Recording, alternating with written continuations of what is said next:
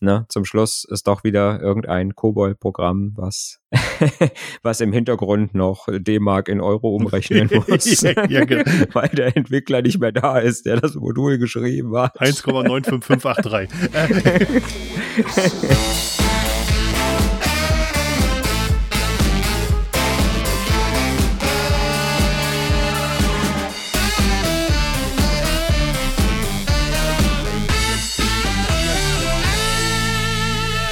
Willkommen zu einer neuen Episode von Basszoom.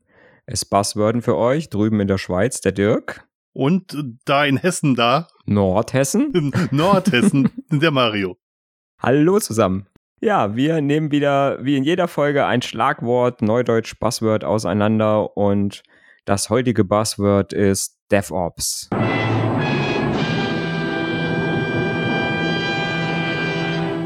Spricht man das überhaupt so aus, DevOps? Ja, bestimmt. Ich denke, ne? Ja. Ja, da musst du mir heute ein bisschen helfen, weil ich bin da irgendwie so ein bisschen unbeleckt, habe ich jetzt bei diesen ganzen Links und äh, äh, Sachen gesehen, die wir so in unserem Doc zusammengetragen haben. Mhm. Ich habe ja immer früher, habe ich immer gedacht, so ganz am Anfang, als das so aufkam mit DevOps, habe ich immer gedacht, das wäre so ein so jemand, der entwickeln und äh, administrieren kann. Das wäre so ein DevOps, mhm. habe ich gedacht. Ne? Und ähm, aber irgendwie ist es nicht so, oder? Da musst du mir jetzt mal so ein bisschen beistehen. Das gibt es auch, zum Beispiel bei Google. Da machen die Leute Administration und Weiterentwicklung der Applikation. Also Administration und Applikation, genau. A und A. Hm. Ja, aber sind das dann DevOps per Definition oder? Äh, das ist eine Art von DevOps letzten Endes. Ähm, ich habe immer das Gefühl gehabt, dass ähm, das habe ich auch mal in verschiedenen Blogartikeln verarbeitet, dass äh, DevOps daher kommt, dass die Developer den Ops-Leuten gesagt haben, jetzt zeigen wir euch mal, wie es geht. Und da haben die Ops-Leute den Devs gesagt, jetzt nimm mal meinen Bereitschaftspager, jetzt hast du auch Bereitschaft. Und dann haben die Devs gesagt, oh, das wollen wir aber gar nicht. Und dann war, die, war, das, war das Chaos groß. Und dann kamen die Manager. Und dann kamen die Manager. Nein, äh, es, es gibt ja einen stetigen Kampf zwischen, zwischen Developern und Operations und dieser ständige Kampf ist, dass die äh, Developer sehr eng mit den Usern zusammenarbeiten, also mit den Benutzern ihrer Software zusammenarbeiten und gerne Features wollen und die Operations-Leute, die auch die Bereitschaft machen, die wollen eigentlich möglichst wenig, möglichst stabilen Betrieb und möglichst wenig Änderungen. Und das zusammenzubekommen, ist halt sehr, sehr schwer. Mhm.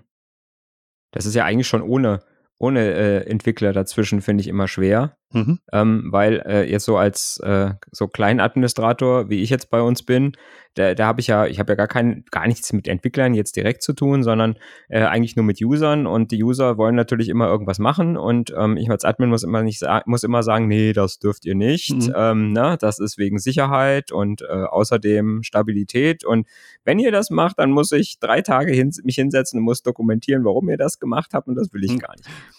Genau. Oder du wirst nachts rausgerufen, weil du ähm, weil du den, Betrieb, den Betrieb der Applikation machen musst und da gab es einen doofen Fehler, so eine Last-Minute-Änderung und die ist nicht genügend getestet und ähm, du fluchst dann auf die Entwickler, warum die das in den letzten Moment noch Freitagabend noch einbauen mussten, damit das Wochenende mhm. ja kaputt, kaputt geht, genau. Ja. Und, und das ist, das ist so der Grund, warum man dieses DevOps eingeführt hat oder wo das herkommt oder was meinst du? Also generell ist es ja so, dass, dass so das europäische Modell, dass nur gut getestete Releases in, in Produktion gehen, dazu führt, dass man nur so ein Release-Update pro, pro Jahr hat oder vielleicht zwei in Firmen, wo es gut, relativ gut läuft. Und ähm, die, die, die, die, die Entwickler haben riesen Feature-Listen in diesen zwei Updates dann drin und die, die Gefahr, dass irgendwas kaputt geht, ist relativ groß. Mhm. Das muss man mal, muss man mal ganz klar sagen. Und für dich als Kunden heißt es so, du hast ein, hast irgendein Feature, was dir fehlt und das ist erst in zwei Jahren dran. Das heißt, der Entwicklungszyklus ist sehr, sehr langsam und du hast halt das Problem, dass das, was du gerne haben möchtest, äh, vielleicht noch gar nicht auf dem Plan steht, entwickelt zu werden. Mhm. Ähm, dafür ist es dann sehr stabil. Also dafür läuft es dann, läuft es dann super und ähm, alle, alle freuen sich. So, und dann gibt es zwei verschiedene Möglichkeiten, damit umzugehen. Die eine Möglichkeit, damit umzugehen, ist, ähm, man hat so, so ein Wartungsfenster, in dem so eine neue Version ähm, in die Produktion gebracht wird und dann geht irgendwas schief und dann sagt der Zentraleuropäer, so der Deutsche oder Schweizer, ha, haben wir es doch gewusst. Zurück, zurück auf Null, nächster Versuch im halben Jahr. Und der Amerikaner sagt, ha, wir entwickeln jetzt so lange weiter, bis, bis, bis wir das Ding am Rennen haben. Ähm, aber wir dürfen nicht länger brauchen als bis X, weil das ist der Last, äh, the Point of No Return. Äh, bis dahin müssen wir das Ding wieder am Rennen haben. Also bis dahin mhm. müssen, wir die, müssen wir die Karre aus dem Dreck ja. gezogen haben. Und das sind so die beiden. Also die leben dann, die leben dann quasi mit dem Fehler erstmal und sagen, der darf jetzt auch mal zwei Tage da sein ähm, und versuchen den dann in Production zu fixen, oder? Ja, das ist so. Das, das wird, mhm. das wird tatsächlich so gemacht. Meistens ist es nicht ganz so extrem. So, so, sag ich mal, so, so ein neues, neue Version kommt am Samstag in die Produktion und die haben ein Wartungsfenster bis Sonntagabend und die, die wissen ganz mhm. genau, wenn ich bis Sonntag 12 Uhr das nicht gefixt habe, äh, dann muss ich entweder komplett weitermachen oder ich muss zurückdrehen. Aber sie versuchen dann bis Sonntagmittag 12 Uhr das noch ans Rennen zu bekommen. Mhm. Das ist eher nicht so der europäische Weg tatsächlich. Ja. Also im Prinzip haben wir dieses Verhältnis von, von der Entwicklung und ähm, dem Operations, mhm. äh, wo es halt immer wieder hakelt und da soll DevOps irgendwie eine Kerbe oder eine Brücke schlagen. Wofür ist es gedacht? Genau.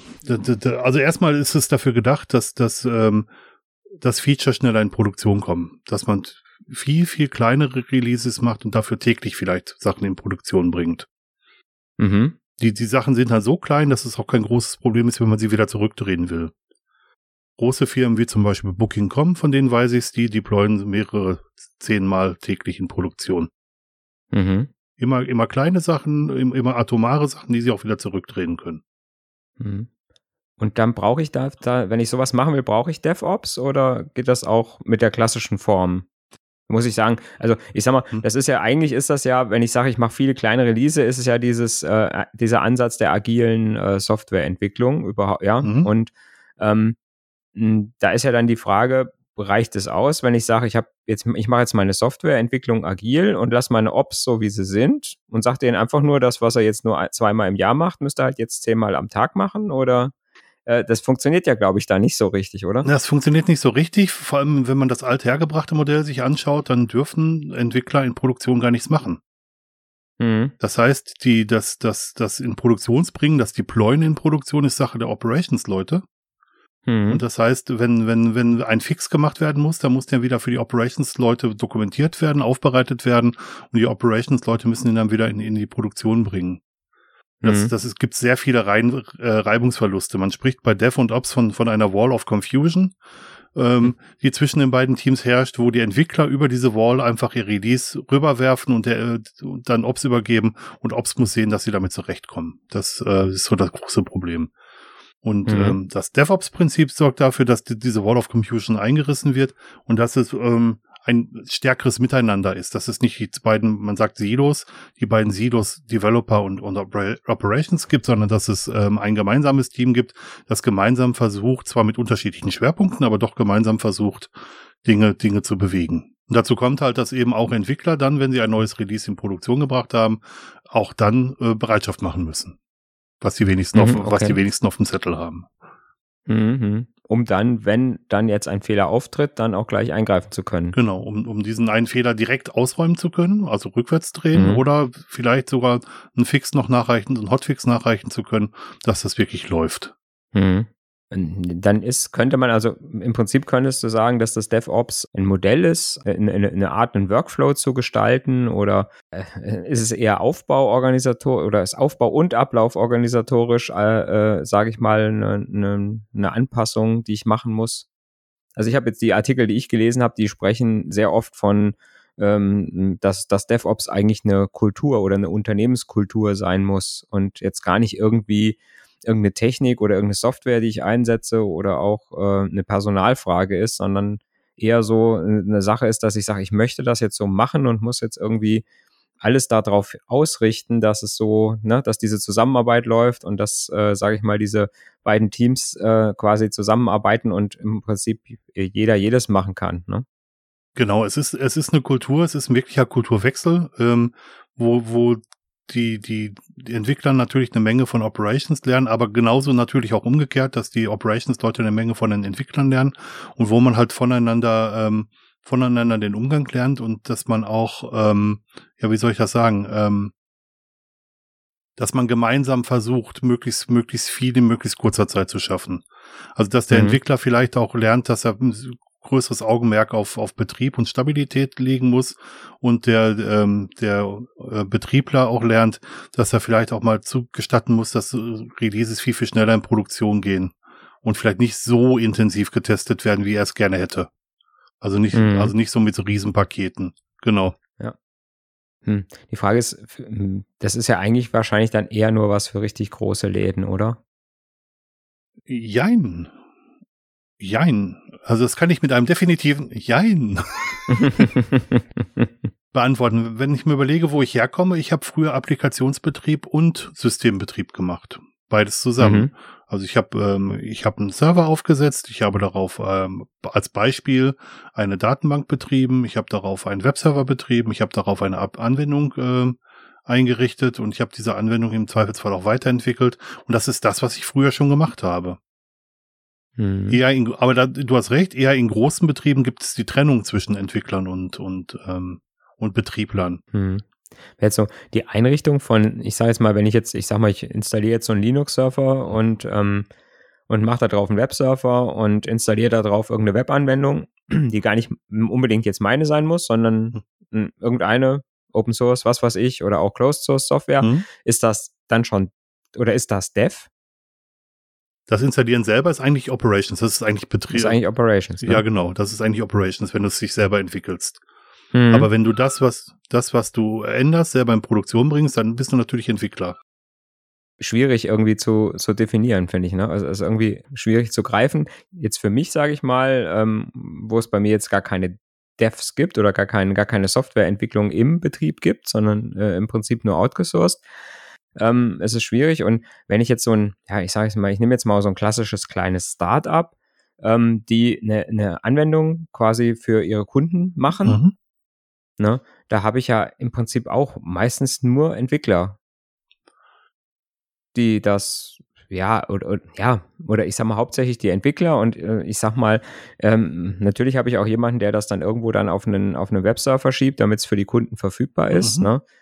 Aber hm, ja, vielleicht ist, ist so ein kleines Unternehmen, die machen das vielleicht sogar automatisch dann so, oder? Das ist so. Das ist so, was ich auch gerade gesagt habe.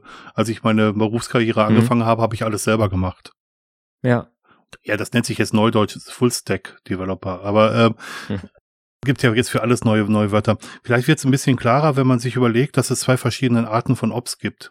Die eine Art von Ops, die, wo wir uns direkt angesprochen fühlen, ist die äh, Rolle des Administrators, also des Betriebssystemadministrators, der mhm. das Linux ins, äh, installiert oder das Windows oder das Solaris oder das AIX oder das HPUX oder was man auch sonst noch alles machen möchte. FreeBSD habe ich vergessen.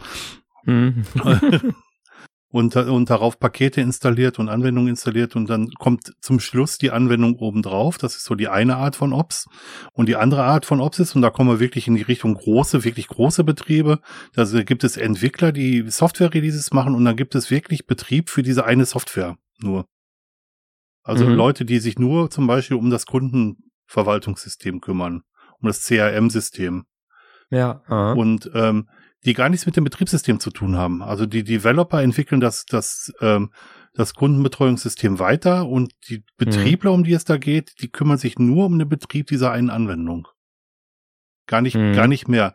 Und da gibt es, glaube ich, ein großes Missverständnis. Dev und Ops kann auch heißen, dass Ops eben auch Betriebs, ähm, Anwendungsbetrieb ist und nicht nur Systembetrieb ist. Ne? Wie gesagt, ich würde ja im Developer äh, ist für mich immer, äh, wie gesagt, ist eigentlich immer ein Programmierer, der irgendwas, mhm, ne, mhm. der irgendwas programmiert und ähm, von daher ist das schon für, also ich sag mal, das ist eher, sage ich mal, eine, eine, feste Definition für mich als mhm. so ein so ein Operator. Mhm. Weil es jetzt in deinem, deinem Umfeld nicht so häufig wahrscheinlich vorkommt, obwohl ihr seid ja eigentlich Operator.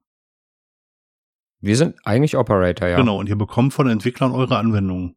Und, mhm. und ihr entscheidet darüber, dass ihr, weiß ich nicht, diese Anwendung zweimal im Jahr oder wenn es einen Hotfix gibt, vielleicht noch einmal mehr, ähm, die neuen Releases in Produktion bringt. Mhm.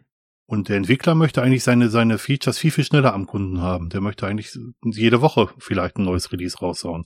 Wir müssen ja jetzt, mhm. nicht, wir müssen ja jetzt nicht mehrfach am Tag sagen, aber ähm, so jede Woche oder alle 14, also unsere, ähm, unser, wir haben ein oder zwei DevOps-Teams bei uns in der Firma, die releasen alle zwei Wochen. Zum Beispiel. Mhm. Und die sind ja. auf dem Weg, das noch zu verkürzen tatsächlich. Hm. Ja, ist bei uns tatsächlich auch so ähm, mhm. inzwischen. Natürlich ist das bei uns jetzt, bei unserem Rechenzentrum auch schon äh, äh, gerade diese agile Softwareentwicklung mhm. natürlich angekommen und ich sag mal auch im Bankbereich, ich, ich sag mal, wir wissen ja, ähm, was die Kunden wollen. Ne? Äh, die wollen halt das, was die Fintechs haben. Mhm. Ähm, ne? Und natürlich wollen auch die Manager der Banken, dass ihre Bank auch das kann, was die Fintechs können. Mhm. Und das kriegt man halt mit diesen alten Modellen, ne, wie du schon sagtest, zweimal im Jahr ein Release, kriegst du das nicht mehr hin. Ne? Das ist dann einfach zu langsam. Das dauert dann einfach zu lang. Und ähm, ja, und dann sind wir sind im Moment auch, wie gesagt, ähm, so die neuen Sachen werden auch halt entsprechend so nach so einem agilen Modell entwickelt. Und äh, das ist jetzt für mich als Administrator schon ziemlich stressig, muss ich sagen. Mhm. Ne? Weil ich, da kommen alle vier Wochen, äh, kommt irgendwas, was ich wieder angucken muss. Und ich sag mal, gerade im Bankenbereich, weißt du ja auch, da ist die Regulatorik ähm, mhm. ähm, natürlich äh, groß und ich sag mal, Dokumentation wird äh, entsprechend überall verlangt und es muss alles äh, konform sein mit den Regelungen von der BaFin und so weiter und so fort. Mhm. Und ja, und äh, ne, wie ich es vorhin schon mal angedeutet habe, das, was ich vor, sonst zweimal im Jahr gemacht habe, muss ich jetzt zwölfmal im Jahr machen. Und eigentlich das Gleiche. Weil es eigentlich ist für mich egal, ob das Ding jetzt, sage ich mal, ein riesengroßes Release ist. Ne? Mhm. Gut, ich sag mal natürlich, wenn, wenn viel Neues drin ist, muss ich natürlich auch natürlich entsprechend ein bisschen mehr dokumentieren. Aber der, der Arbeitsablauf ist natürlich immer der gleiche. Mhm. Ne? Es ist, ich muss immer die gleichen, äh, ich muss äh, das gleiche, äh, den gleichen Workflow durchlaufen lassen. Ich muss die gleichen Leute fragen. Ich muss die gleichen Leute um eine Stellungnahme bitten und so weiter und so fort. Mhm. Und nicht, nicht nur zweimal, sondern zwölfmal im Jahr. Und das ist schon ein echtes Zeitproblem, muss ich sagen. Ja, und stell dir mal vor, du müsstest das nicht selber machen, sondern die Entwickler würden das direkt machen. Mhm. Dann bist du schon einen Riesenschritt in Richtung DevOps. Ja. Und wenn du dann noch einen Schritt weiter gehst und sagst, dass die Developer auch First-Level-Support machen, das heißt, dass sie die Kundenanfragen direkt entgegennehmen, um auch direkt zu merken, wo, wo der Schuh drückt, dann bist du schon einen ganz großen Schritt weiter, indem nämlich die Kultur durchbrochen wird, so wie es früher war. Also, mhm. also dieses Silo-Denken, was wir von, was wir kennen, dass es eine strikte Trennung zwischen Administration und Entwicklung gibt. Mhm. Ja. Und da, aber genau aus dieser Ecke kommt das, kommt das ganze Thema. Ähm, mhm. Wobei man auch sagen muss, äh, früher, es ist, gibt eine ganze, nein, früher nicht, es, es gibt eine ganze Zeit, wo das Thema DevOps als Allheilmittel aller IT-Probleme gesehen wird, das ist es nicht. Äh, es, man spricht bei DevOps auch oft von Fehlerkultur, weil man halt schneller, schneller release, kann man sich auch eher erlauben, Fehler zu machen, weil man kann den auch schneller wieder beheben. Und mhm. bei Kernbanksystemen möchte man das nicht. Nicht wirklich. Ja. Man möchte nicht wirklich, nein. Man möchte nicht, dass es Fehlbuchungen gibt. Mhm. Auch wenn die schnell wieder behoben werden. Mhm. Man möchte nicht, dass vielleicht das Geld, das Gehalt auf das verkehrte Konto läuft, weil es einen Zahlendreher gibt in irgendeinem Programm. Da, mhm. das, deswegen nennt man das ganze IT der zwei Geschwindigkeiten. Es gibt halt einen Teil, der schnell dreht, zum Beispiel das Frontend der, der Bankapplikation. Das, das kann ja schneller neue Features bekommen, aber das Kernbanksystem, was um die Verwaltung, was die Verwaltung der Konten macht, das dreht dann immer noch nach dem alten Modell oder sehr viel langsamer. Mhm. ja, ich habe irgendwo habe ich dann eine API, eine Schnittstelle, mhm. ne, wo ich sage, mhm. Ich mache ich mach eine fancy äh, Web-Oberfläche mhm. und äh, ne, die schmeißt dann irgendwann ihre Daten äh, irgendwo rein in so eine Blackbox und dann kommt hinten das automatisch das Richtige raus, egal wie fancy mhm. die Seite vorher aussieht. Ähm, ne, zum Schluss ist doch wieder irgendein COBOL-Programm, was was im Hintergrund noch D-Mark in Euro umrechnen muss, ja, ja, genau. weil der Entwickler nicht mehr da ist, der das Modul geschrieben hat. 1,95583. genau. Nein, aber, aber da, da merkt man schon relativ schnell, wo, wo, der, wo der Hase langläuft. Also ähm, mhm. es gibt gibt immer noch beides. Es gibt noch, noch äh, das neue Modell und das alte Modell, aber die Grenzen verschwimmen immer mehr. Mhm. Und wenn man sich so Unternehmen wie Google anguckt, Google hat das Berufsbild des Site Reliability Engineers 3, äh, SRE, ähm, auf, dem, auf den Markt geworfen. Bei Google ist es so, dass so, so zum Beispiel Google Maps äh, entstanden ist als so ein 20%-Projekt. Das heißt, die Entwickler bei Google oder jeder, der bei Google arbeitet, hat das Recht, für 20% seiner Arbeitszeit an privaten Projekten zu arbeiten, die die Firma weiterbringen könnten. Daraus, mhm. daraus ist Google Maps entstanden. Okay. Und die Basisversion von Google Maps ist dann irgendwann fertig gewesen und die ist dann inklusive Betrieb an diese Site Reliability Engineers weitergegeben worden und die kümmern sich jetzt um Weiterentwicklung und Betrieb von Google Maps. Mhm. Also wenn es dann einmal so die Basisentwicklung Basis, äh, abgeschlossen ist, dann geht's wirklich den kompletten Stack durch. Dann ist also wirklich auch das mhm. Verwalten der Systeme inklusive dem Verwalten der Applikation in den Händen eines Teams. Was relativ groß ist. Mhm. Und dann bin ich aber dann wieder so weit, dass ich dann tatsächlich vom Personal her brauche ich dann äh, Leute, die wirklich beides können. Ne? Das brauchst du.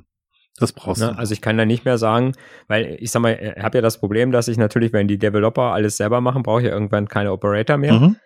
Ähm, ne? Aber die Developer quasi eignen sich die, die Fähigkeiten der Operator an. Ja. Oder ich muss als Operator mir Developer-Fähigkeiten äh, an, äh, aneignen, um quasi weiter äh, mitarbeiten zu können. Mhm. Und jetzt kommen wir nochmal in die Trennung, die ich gerade gerade genannt habe. Wenn man Richtung Applikationsbetrieb und Applikationsentwicklung denkt, dann ist der der Operator der Applikationsbetriebler und nicht der Systembetriebler, der die Plattform darunter betreut. Also bei uns ist es zum Beispiel so, wir betreiben drei OpenShift-Cluster. OpenShift basiert auf Kubernetes. Das ist auch das, was bei mhm. Google Maps unten drunter ist, um, um das Beispiel mal zu, mhm. zu, zu nennen. Und wir als, als Unix-Team betreiben OpenShift. Und darauf betreiben die Applikationsteams ihre, ihre Applikation, können aber die Applikation mit allen Rechten, die sie brauchen, selber, äh, selber äh, einspielen und auch selber aktualisieren und müssen sich auch um den Betrieb kümmern. Mhm. Aber wir betreiben weiterhin das OpenShift unten drunter. Müsst, ihr müsst quasi nur sagen, dass, es, äh, dass die Plattform stabil ist, das ist eure Verantwortung. Genau. Und was die oben drauf bauen, ist denen ihre. Genau. Und, und da gibt es aber wahrscheinlich trotzdem nochmal einen Reibungspunkt, dass vielleicht mal so einer sagt, mm, ich glaube, das liegt nicht an unserer Applikation, dass das nicht funktioniert. Das liegt bestimmt an eurem OpenShift. Das ist so. Also seit wir, Open, mhm. seit wir OpenShift einsetzen, ist mein Applikationssupport ähm, ja, um hohen Prozentsatz gestiegen. 50, mhm. 50 Prozent meiner Arbeitszeit mache ich momentan Applikationssupport, wo Leute na, jetzt mittlerweile nicht mehr. Das hat sich, hat sich ein bisschen gelegt. Aber wo die Entwickler nicht genau wussten, wie sie mit OpenShift umgehen sollten. Mhm. Und ich bin eigentlich Obstler, wirklich reiner Admin, wenn man, ja. wenn man so will. Mhm. Aber du machst dann quasi den Support für die Entwickler und nicht für Endkunden. Genau, ich habe mit Endkunden überhaupt nichts, mhm. überhaupt nichts zu ja. tun. Und ähm, bei uns gibt's auch DevOps. Also wir, wir entwickeln die Plattform weiter und wir machen den Betrieb für die Plattform. Also auch im System, im Systemumfeld gibt es das, dass es Systembetrieb gibt und mhm. System Engineering oder System Architecture, wenn man so will. Also wir ja. entwickeln die Plattform weiter und wir betreiben sie auch. Also ist DevOps auf beiden Seiten eigentlich, wenn man so will. Oder OpsDev. Mhm. Ja. OpsDev, auch schön. Ja. Mhm. Hört sich nicht ganz so schön an. Und meinst du, das ist so der Weg, den man gehen muss?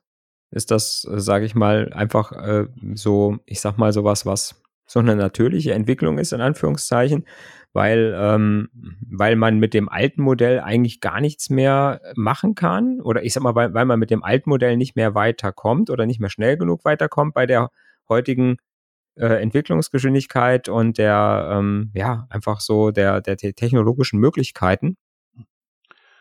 Frag dich das mal als Kunde.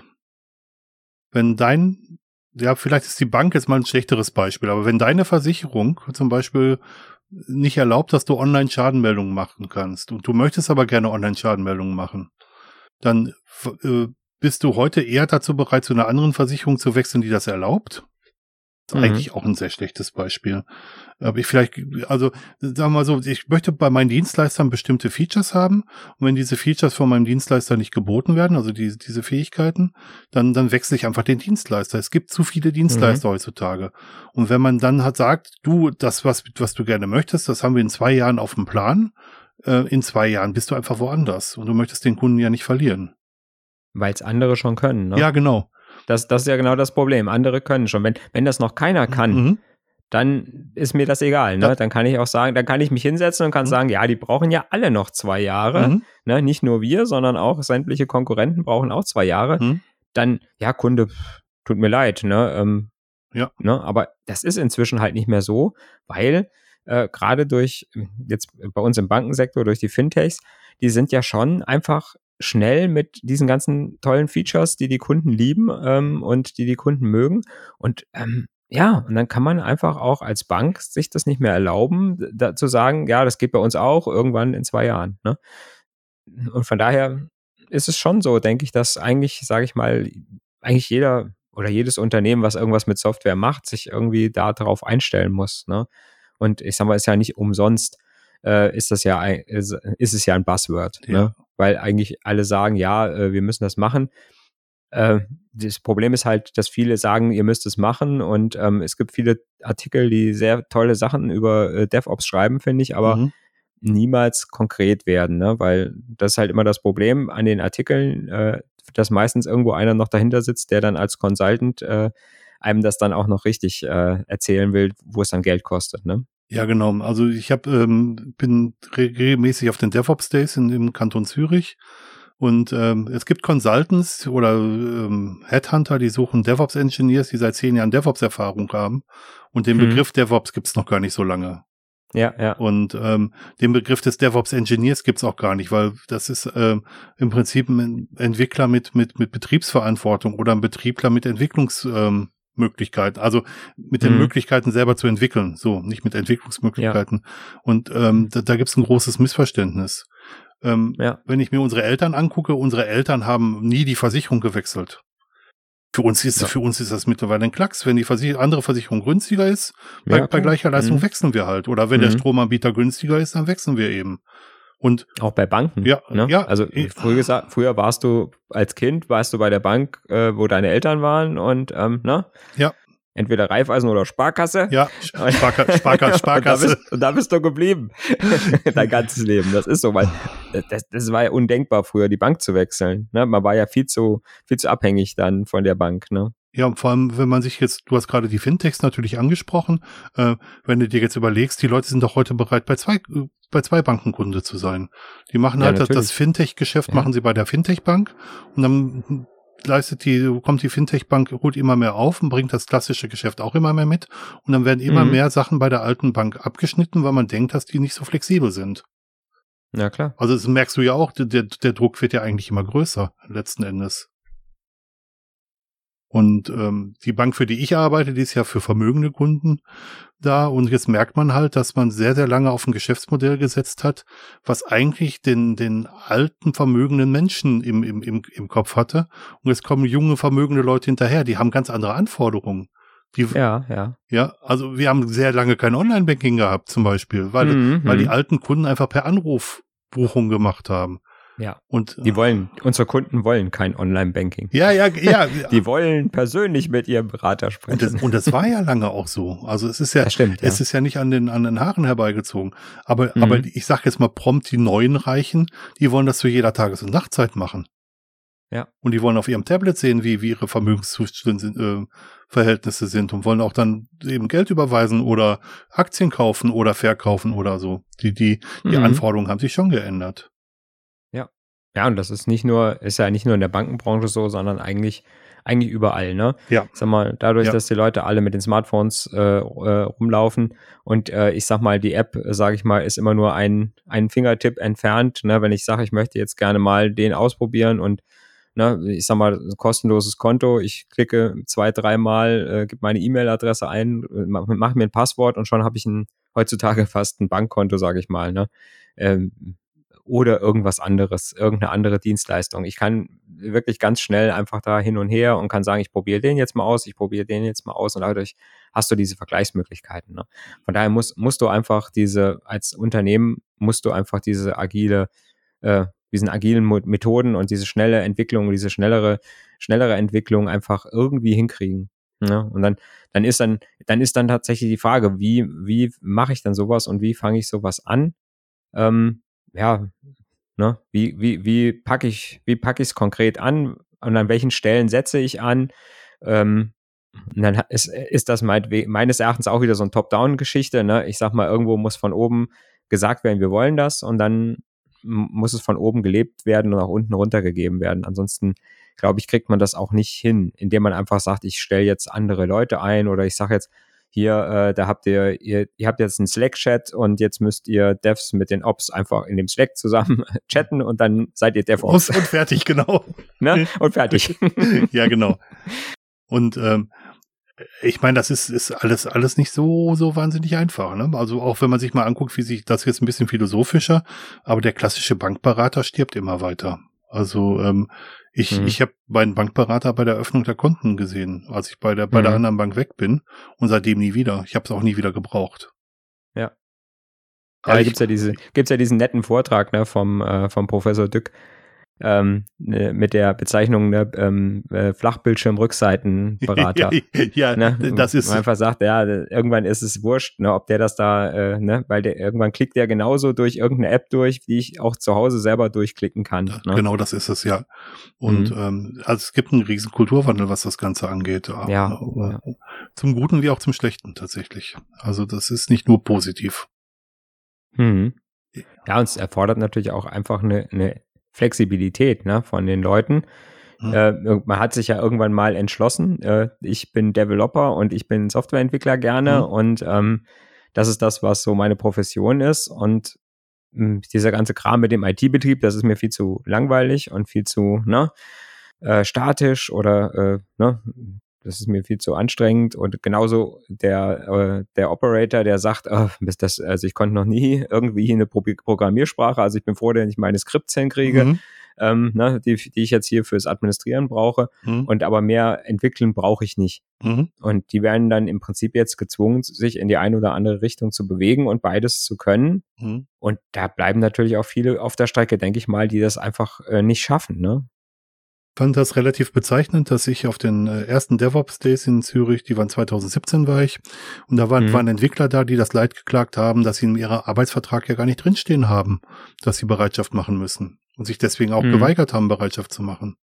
Ja. Und ähm, die, die dann auch, auch gesagt haben, wenn mich nachts jemand anruft, ich weiß ja gar nicht, was ich da neu starten darf und was nicht. Und da habe ich dem dann mhm. gesagt, ja, aber die Leute, denen du es übergeben hast, denen traust du zu, diese Entscheidung zu treffen. Du hast das entwickelt. Wenn du das nicht weißt, wer soll das denn sonst wissen? Also es ja. ist für die eine völlig neue Welt gewesen. Und da haben die, mhm. und da haben die halt auch gemerkt, dass sie da auch von der Erfahrung von Ops-Leuten einfach profitieren können und, und ähm, dass die auch was zu sagen haben, dass die auch schon Probleme gelöst haben, die sie jetzt zu, gerade zum ersten Mal sehen. Das war schon ziemlich eindrücklich, fand ich. Mhm. Ja.